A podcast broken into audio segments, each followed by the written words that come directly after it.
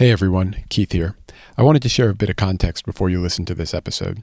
In celebration of Hispanic Heritage Month, you're about to hear an episode we're re releasing featuring Hernan Saenz, a partner in our Dallas office, a friend of mine, and one of the founders of our Familia at Bain affinity group, formerly named Latinx at Bain or LATBA.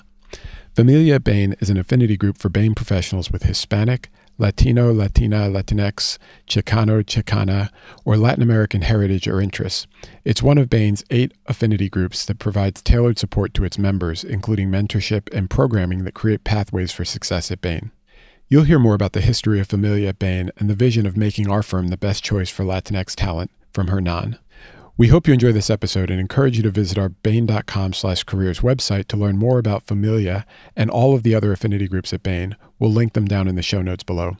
Thanks for listening and take care. Peace.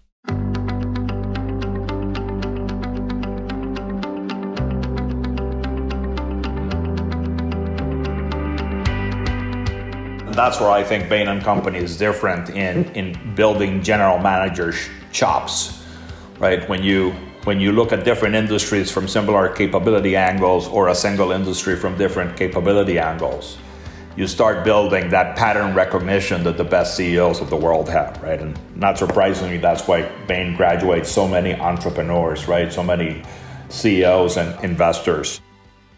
That's Hernan Saenz, a partner in our Dallas office, talking about how Bain's approach to helping you build a general management foundation allows you to develop a unique skill set that sets you up for success both inside and outside of the firm. I'm Keith Bevans, a partner and global head of consultant recruiting at Bain & Company, and this is Beyond the Bio.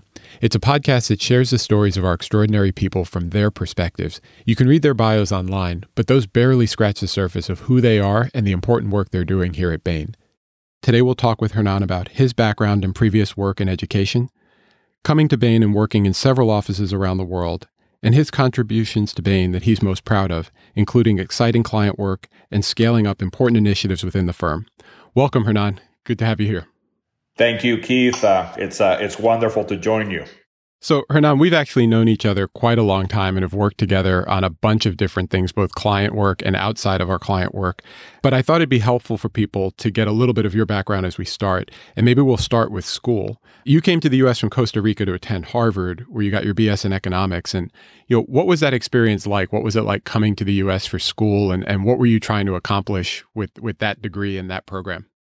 It's uh, as you can imagine, it starts with with shock for a young man from Costa Rica, sort of landing at Harvard in Boston. Right, there was culture shock and climate shock and probably academic rigor shock, and and that took a little bit of a while to settle. Right, uh, maybe the better part of, of one year. Uh, and then you find yourself in a very special place, right? I came to the U.S. because I wanted to get a liberal arts education that's what I really, really wanted. I, I wanted to to think about the world. I wanted my my mind to expand, etc. Right? If I had gone to school in Costa Rica, I would have gotten a very professional degree. That uh, trip for four years around knowledge in the world was was incredible. The diversity of Harvard is incredible, right? And so that was that was incredibly special too, right? People from all countries of the world, all, all types of economic backgrounds talents that sort of range the the entire span of, of human existence. It, it was it was just incredible relative to Costa Rica, where many of us look the same and, and think the same. And so it's a time of, of great personal growth. Probably the two biggest things that I remember, right, is I remember sort of the the notion of the American dream and social mobility. My roommate was uh, first generation American. His his parents were Chinese immigrants, right? He had a full scholarship to Harvard, and and since then he's become an incredibly successful attorney. And sort of the the ability of this country, right, to to move socially up was incredible. But and then the power of education, right? I've seen my classmates. There were fifteen hundred of us in the class, but just do amazing things. And and so forever I have decided that education would be a big part of my life. You go to Harvard, you have all of these great experiences. Upward mobility is right in grasp, and you decide to go back to graduate school again and delay that. And you went out to Stanford, I believe. What did you What did you major in there? I don't think I actually knew that uh, about you prior to uh, prior to yeah, the, preparing for this. It, it was interesting, right? So probably the most fun thing I did at Harvard, other than socializing and classes, I was a, a, teaching fellow. That's what we called it. I was a TA or a TF for the undergraduate classes. And and I thought to myself, like, this is my calling, right? I, I, I want to be in the classroom. And, and so I decided to, to start graduate work at Stanford in economics. And the idea was, hey, I'm going to, right? I'm going to be a professor of economics. And that's what I did. And it's probably, right, uh, at the end of my first year at Stanford, Keith was probably the first kind of non-linear moment in my career. Because most people sort of start the graduate work and go all the way to the PhD. And, and I sort of finished the master's degree at Stanford and I'm like, well, before I go linear, why don't I, why don't I test the waters, right? So after I finished my, my master's degree at Stanford, I, I headed out to INCAE, which is a business school in, in Latin America. It was fascinating, right? Because I found myself back in the classroom, not so much as a TA or as a TF, but as a member of the, uh, of the formal faculty. I started to understand actually what an MBA was, right? And what these students looked like and, and what, what they did afterwards, right? it was actually my first taste into consulting. One of my fellow faculty members did a significant amount of consulting work across Latin America, both in the for commercial banks and investment banks, as well as the regulatory authorities, the, the superintendents of, of those countries. And so I, I did a lot of consulting. Now it came this big thing, right? Do I go back to Stanford, finish my PhD, and become an academic? Or wow, my eyes have been opened, right? There's this entire world out there of business and, and you can also do an MBA, etc. And, and, interestingly, uh, where I ended up was like, you know, I know I will end up teaching one day. That is where I'm going to end. But I don't want to be a business school professor that has basically written a bunch of papers in economics. And so I decided uh, what I'm actually going to do is I'm going to go do an MBA and I'm going to go have a successful, hopefully quick career uh, in in uh, in strategy consulting, which is where I think I'm going to accelerate the fastest, and then and then I'll be back in the classroom. That was the big nonlinear move, right? Um, which was to finish the master's degree at Stanford, head out to INCAE, spend a couple of years there in the classroom, but also doing consulting, and decide, you know what, what my students do seems to be far more fun than what I am doing. So you came over for school. I'm I'm first generation. My dad came over for school from Central America as well. And what was the conversation like with your family or your support network back home? Because they, I'm sure they're excited that their son is going to Harvard and then Stanford, and they're like, "Man, when is he going to get a job?" And here we go again with another school. Talk me a little bit about what was the the reaction you had from your support network or your crew, as we we refer to it at Bain, as you're as you're going on this journey because for me it wasn't something that you could necessarily talk about around the dinner table because a lot of people in my family didn't quite understand banking versus consulting versus corporate etc yeah but very good question. Most of the members of my family had had either served as civil servants in costa rica or alternatively they had been in professions like like law or medicine. And so when i said that i was going to be a consultant you can imagine that people looked at me with um, question marks in their eyes. And a little bit of are you sure right? I mean there's there's these linear paths right? You you just go back finish your phd become a become a professor. And so to me that was the most important moment in me becoming myself is the way i would describe it right? That was the uh, the moment at which right there were the world was telling me what is the linear path and I decided what is the path for Hernan, right? And one of the recommendations that I always tell people is, right, yeah, of course, take out as much outside in uh, advice as you can. But number one, be wary of the linear paths because those are average paths and nobody's really average. And then number two, right, find the moment at which you found your path, right? And that probably started right when I headed back to uh, to Cornell.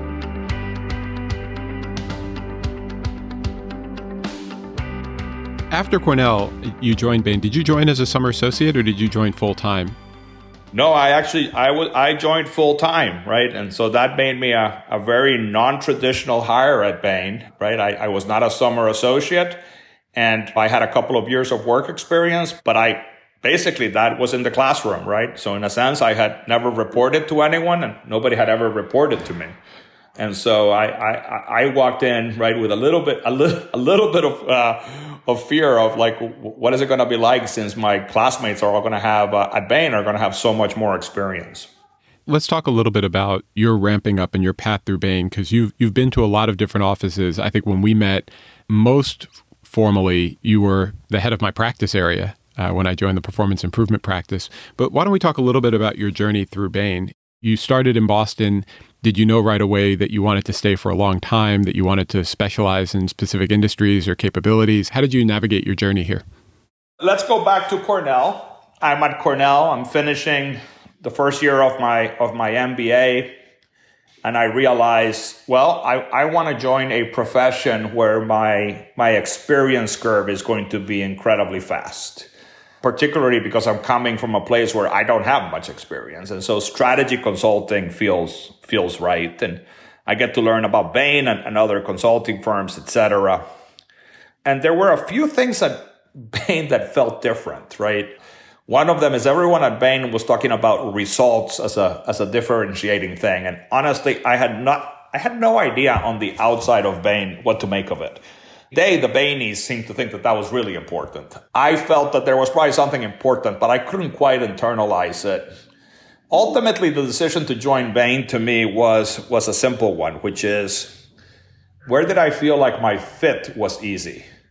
And why? Why fit easy? Why would that be important? And I've always been a, a, uh, a person that thinks about energy. It's not about how much time you spend doing things, that how much energy do things take away from you or give you.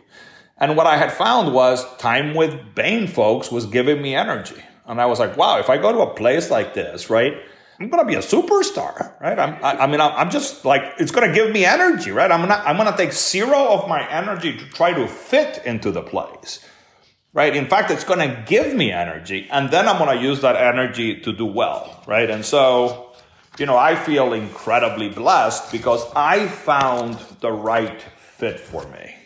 And that's how I sort of landed at Bain, probably thinking, like, like most people who join Bain, right? I, I will do a two to three years, right? I, I will become a, a master problem solver and a wonderful diagnoser of organizational dynamics. And then something else will come. Maybe, maybe I'll run into teaching or maybe I'll take a line role somewhere and, and, and then we'll go from there. It's been over 20 years and I'm here. I tell people I'm I'm on my twelfth two year stint at Bain. Uh, is is how I reconcile those two thoughts. Um, you also moved around the system a lot, so you you've seen Boston. Uh, you know, I went to school in Boston, so my recruiting process arguably was more tied to the Boston office at the time. But you've also bounced around the system. Can you take us through your uh, through your path? I think you visited and, and worked in more offices than most people uh, would yeah. guess. It's been one of the biggest gifts that Bain could could could have could have given me. Right, I, so I started in Boston and did incredibly interesting work in private equity, right, in, in a couple of industries. And towards the end of my first year, our Sydney office had completely oversold versus its capacity. And it was also the winter in Boston. And they asked if anyone was willing to raise their hand. And of course, the Costa Rican ran away from the snow very quickly. But little did I know, like I land in Sydney, right? I spent almost a year of my life there working in a totally new uh, industry. It was in telco and doing incredibly interesting work. Uh, in this case, right? Combining or, or figuring out how two organizations that had always worked separately, selling equipment into buildings and then selling accounts into buildings would actually work together, right? You'd think that that's easy. Oh my God, right? But I was able to help, uh, and we were able to help a, a, basically a telephone company make sure that wherever they were selling and servicing accounts is where they actually had either equipment or plans to have equipment. And and it was it was brilliant. But but also, I mean, you, you move, and so you have to rethink everything, right? Eh, what culture am I working? Right? What is the right style? How do we speak? Right? What type of humor gets used, uh, etc. And so I said to myself, oh my God, if I can do this again, I'll do it. And came back to Boston, was promoted to manager, and the second opportunity shows up to move to Madrid. And that was amazing. I spent a full year in Madrid one of my clients who I had become very close with asked me if uh, if we could lead some European wide work out of the Madrid office and ended up working across the continent, right? From, from the UK and Ireland uh, all the way through Western and, and, Eastern Europe, rethinking all types of things. And, and you, you learn so much, right? How, how, do you do business in the UK? How do you do business in France? How do you do business in the Czech Republic, etc. Came back to Boston, got promoted as to partner, right, which was a, a shock to me. I never thought I'd be a partner at Bain. Well, you, you got there in two years, right? You said you were only staying for two years. That's right. A couple of those cycles, let's put it that way. And then, and then came another sort of incredibly nonlinear moment in, in my life, right? Which was uh, I was approached by the firm to to serve as the managing partner, what we call the office head, of the Dallas office and of the Southwest region of Bain and Company, which included our Latin American operation, uh, particularly the uh, you know, the hub in Mexico and all the way down to the, uh, to the bottom of Mesoamerica.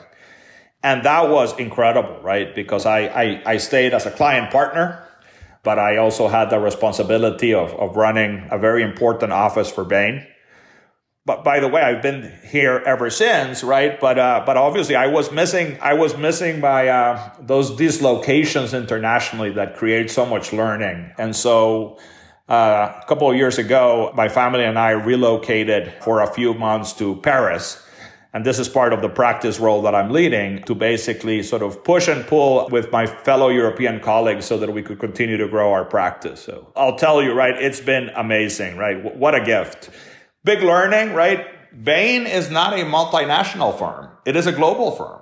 It's not a collection of uh, national units that have the same name, right? It is truly a firm with one culture, right? I was always amazed, right, that you land in, in Madrid and you'd start talking in Spanish and have to wear a tie, but but man, we were doing the same work with the same manufacturing process, uh, with a very similar culture, right? We were just in a different language and having lunch and dinner much later in the day. That's too funny. My, my experience visiting probably at this point half of our offices is it takes you like five minutes to sort of feel right at home, no matter where you are in the system. The yeah. culture is very similar in terms of how we engage, how we interact with each other. And it's just, it's really reassuring that we are truly a global firm, not sort of a collection of individual franchises around the world.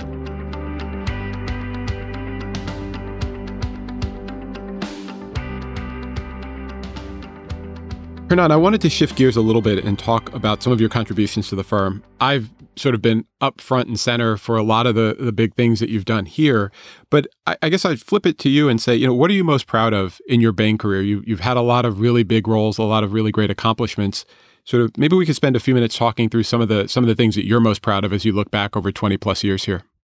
Well, thank you for that. I mean, it's it's a life of service, right? The, the beauty of Bain is is you serve as a leader others, and, and the talent pool is so extraordinary, and the energy so positive that yes, together you you accomplish amazing things, right? As I look back, what are what are some of the sort of highlights that I can always remember fondly, right? My first client, my first client was an office products supplier. You can imagine how unsexy that sounds. And yet, wow, what a ride, right? I first uh, worked with that company in 1998 as a consultant. I think I was promoted to manager about two years later on that account and with that client. And I think I was promoted to partner three years later. Of course, I, I'd also done work in other places, right? But this had been a sort of a constant in my life. We did a lot of work in the Americas that, that required me to do a lot of work in Latin America.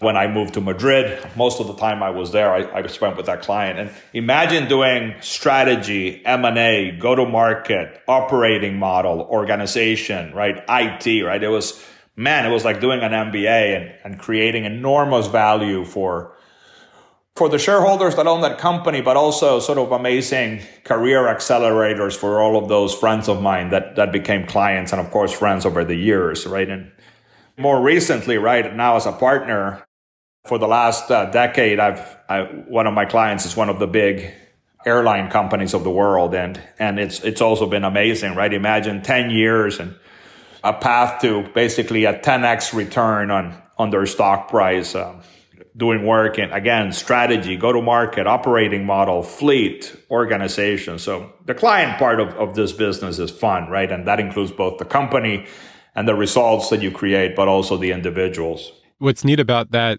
my experience has been because I've been on a couple of clients where it's been multiple years on the same client, but the diversity of work that you see allows you to just get that much deeper embedded in the industry and, and build that expertise. And I think people oftentimes in school ask me, well, how do I specialize in an industry? And I'm like, well, the industry is only part of the equation.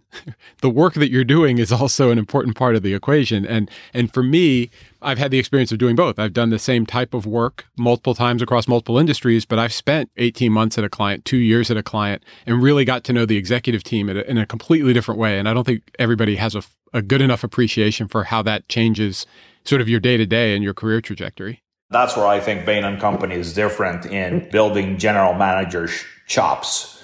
When you look at different industries from similar capability angles or a single industry from different capability angles, you start building that pattern recognition that the best CEOs of the world have, right? And not surprisingly, that's why Bain graduates so many entrepreneurs, right? So many CEOs and investors.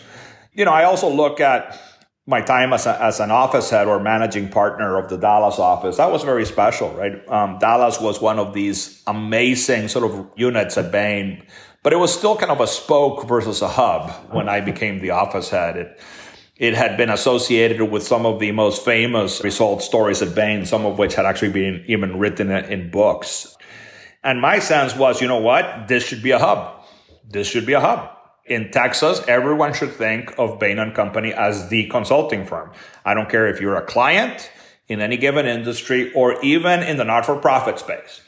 And the journey there was amazing, right? And, and, and, and the team was, was amazing in basically helping expand our Texas footprint first by opening a, an office in Houston. That's now expanded all the way to Austin Second, by, by sort of going very deep into all of those industries that are relevant in the Texas economy, right? That includes, of course, retail and CP and big financial services, obviously oil and gas, right? But it's everything.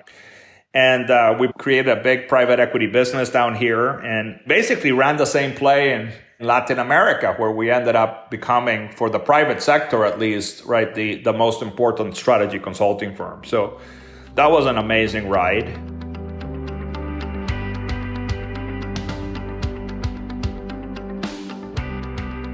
I'm also very proud of having founded LATBA about 15 years ago. LATBA is Latinos at Bain. For me, it's, it's an affiliation group, right? That in some ways had, had always existed, right? As, as a Latino, I had always tried to hire more Latinos. I had always kept in touch with them and mentored them and made sure that they mentored the next generation, etc. We formalized it, right? We formalized it. We made sure that, that LATBA became a, an important organ of Bain and Company, that in our recruiting, we were really tapping into the best sources of Latino talent, that when that Latino talent joined Bain, right, that it would onboard and progress in its career in, in very smooth ways eventually, right, it, it became so large, right, that a lot of we can even move outside of that core mission and, and celebrate our culture as part of Bain and, and invite others and and start serving the community. And it makes the firm feel smaller in some ways. I, I, think what I found is that I'm a member of multiple overlapping communities. You know, I'm in the Chicago office, I'm in Blacks at Bain, you know, I'm part of the recruiting team. And and you end up having all of these different communities inside one firm that just makes you feel more at home. And I know Lapa has been that for a lot of people at Bain. Uh, and it's really neat to see that journey and see the organization evolve. Hernan, I, I want to talk uh, quickly about two other leadership experiences that you had. I mentioned earlier in our conversation that when I joined the performance improvement practice, you were leading that practice. You've continued to stay involved as a leader in that practice. Do you want to talk a little bit about how the PI practice has grown and what it's become? Because it, it actually is now sort of an umbrella practice that covers a lot of really neat expertise and capabilities for the firm. Yeah, I mean when I when I finished my my stint, my my servant leadership role as a as a managing partner of the of the Bain Southwest and Latin America region, right? The question was what's next, right? And the wonderful thing about Bain is there's there's always something that's next and and there's somewhere where you're going to be pushed again to learn in in ways that you never expected and my recognition was, right, that horizontal capabilities have started to change dramatically and that Bain had to advance quickly to remain competitive and gain competitive advantage at a horizontal level. What do I mean by that? Digitization is changing the way we do everything, right? From sales to manufacturing to distribution, right?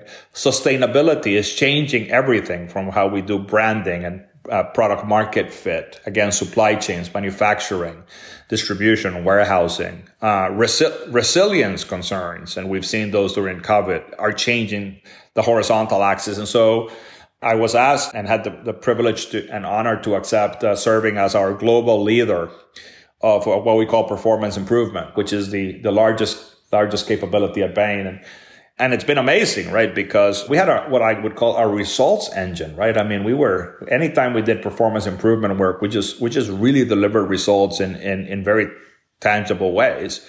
It's been wonderful, right? To sort of reinvent those in a, in an era of digitization and resilience and sustainability.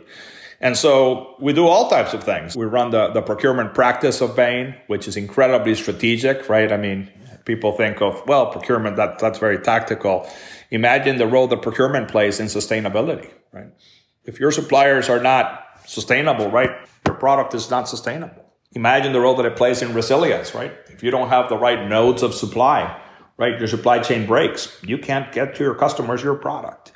So procurement, uh, supply chain, manufacturing, automation, cost transformations, right? Anything associated with service operations. That's that's the PI practice, and it, and it's just been wonderful to be part of this and, and to be part of what I call the new Bain, right? The, the Bain of the digital era, the Bain of the sustainability and, and uh, stakeholder capitalism era, and making sure that our products, right, are as good in delivering results as they were when I started at Bain, but now better because we have more understanding, two more decades of experience and tools that we never had before.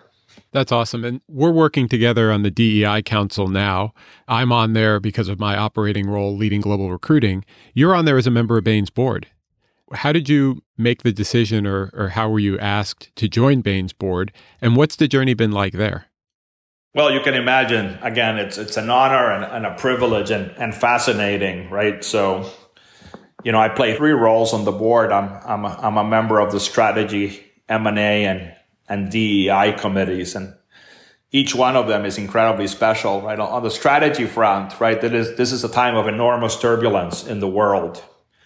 And we're very optimistic, right? We're very optimistic. The nature of firms is changing. They outsource more these days and they always will. They'll operate as ecosystems. And as part of that, our demand as a sector, as an industry goes up. And then for our segment of the industry strategy, right? The amount of turbulence, of change, of new ways of thinking of value creation. That creates demand not just for our sector, but our segment. And then Bain is a firm that has continued to gain share where it plays, right? And so, and so reinforcing those things that have made us so special, right? The loyalty and relationships that we have with clients because we deliver results in a very consistent way and, and the loyalty and, and extraordinary energy of the Bain teams, right? That, that is unseen in our sector, in our segment, in our industry, really in the world in terms of how, how Baineys feel about, about their mission. That's the strategy side, Keith. I also participate a lot in M&A. That's been a very interesting, right? Because Bain is active both on the scale side of that and the scope side of that. Uh, if you look at some of the acquisitions we've made in Europe, right, they've, they've made dramatic improvements in our scale position. Right, some of the ones that that are that we've done from a scope perspective have added incredibly important capabilities, right, in, in advanced analytics, in advanced design, in digital marketing, in sustainability and traceability, et cetera. Quick plug for those of you listening. We actually spoke with Dan Kuzmic, who's the managing partner for Bain Nordics, where we made one of the big scale acquisitions. And recently we spoke with Steph Chavin on the podcast, and she was involved in some of the diligence for what I would say, Hernan, is the scope acquisition uh, of Forward, uh, doing digital marketing. Uh, so, for those of you interested in hearing a little more about those, Hernan was involved from the board perspective, but you also have some deeper insight into people who are on the ground working with some of those teams. Uh, it's been a pretty exciting time to watch that happen for us. Yeah, and culture can be an excuse or it can be the biggest asset in the world when you do M&A, right? In our case, it's an asset.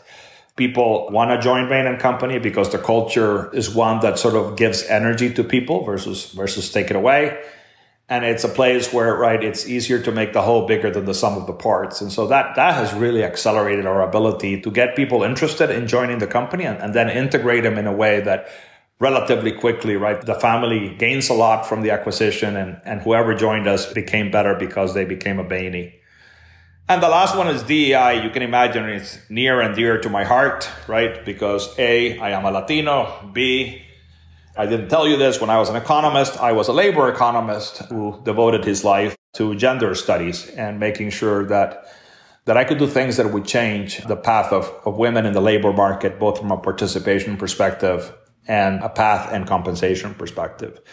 So DEI has the advantage of being both morally right and good business. And so it's good in every way. In the consulting world, right, I have seen, I believe, and I think all of us at Bain believe that in our consulting business, if we are the best at DEI, we'll have access to the best talent in the world. And clients will come to us because they see people that looks, look like them and because they know that that type of team structure and team composition will deliver the best results. And given our culture, given the history of, of DE&I at Bain, I feel like we, we can position ourselves differently.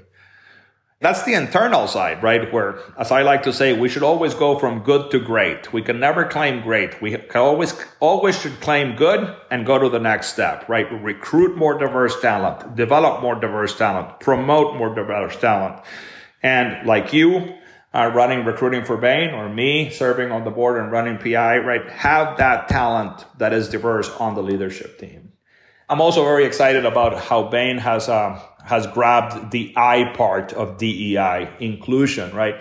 That is the forgotten one, right? That is the forgotten one that people need to feel included and so I think Bain, Bain is doing amazing stuff, including a weekly review of every member of every case team on how they feel about inclusion. And then there's the external part, Keith, that is also very, very important, which is, right, like our clients know that we are very good at DEI and they now expect us to provide that service for them. What does that mean? That means that in every one of our products, solutions, services to the market, DEI has to be part of it. I should not be doing a procurement case that does not have a DEI lens on it. Uh, in terms of uh, what that supplier base looks like. And, and we're even starting, right, to get our clients to ask for standalone DEI support. How do I transform a business that hasn't focused on this, hasn't delivered the outcomes it wanted? And and I can't think of anyone better to help with this than, than a Bain and Company. So you can imagine that the board seat has been yet another blessing in, in my Bain career. Awesome. And it's been a fun journey to watch and be a part of at different points in my career as well. Hernan, as we wrap up, for those people listening, maybe on the front end of their career, would you have any advice for them in terms of how to think about the journey? Because it seems like you've had a, a non-linear ride, as you put it earlier. But what what would you tell people listening who are on the front end of this and and expecting a perfectly linear, smooth path? Great question, right? So number one, as you said, do not expect a linear path and get comfortable around the non-linearities. They will be the great learning moments. Number two, yes, take all the outside in data and advice you can but always check it against the inside out. What is giving you energy? For the rest of your life, right? Energy is the most precious resource you will ever manage. And then understand the, import- the importance of decades and cumulative motions, right? You don't have to get to your goal by age 22. You don't have to get to your goal by age 28. If you do, you're going to have a pretty boring five decades later because you already got to your goal. And so instead, right, make moves that give you learning and energy and interest and accumulate them into a career of successive goals that give you a better, a bigger goal. Awesome. Hernan, thanks for the time today and, and such an awesome conversation. As I, I, mentioned multiple times, we've worked a lot together, uh, and it's always great to do these with a friend, with a mentor, with somebody that I look up to and a lot of people at Bain look up to. So uh, give my regards to Sylvia and uh, look forward to catching up with you again soon. Thank you, my good friend. It is truly a pleasure. Thanks, everyone, for tuning in to Beyond the Bio. If you'd like to share a review or give us input on what you'd like to hear on the podcast, we'd really like to hear from you please email our inbox at beyondthebio at bain.com. We'll see you soon with some new episodes, and thanks for listening.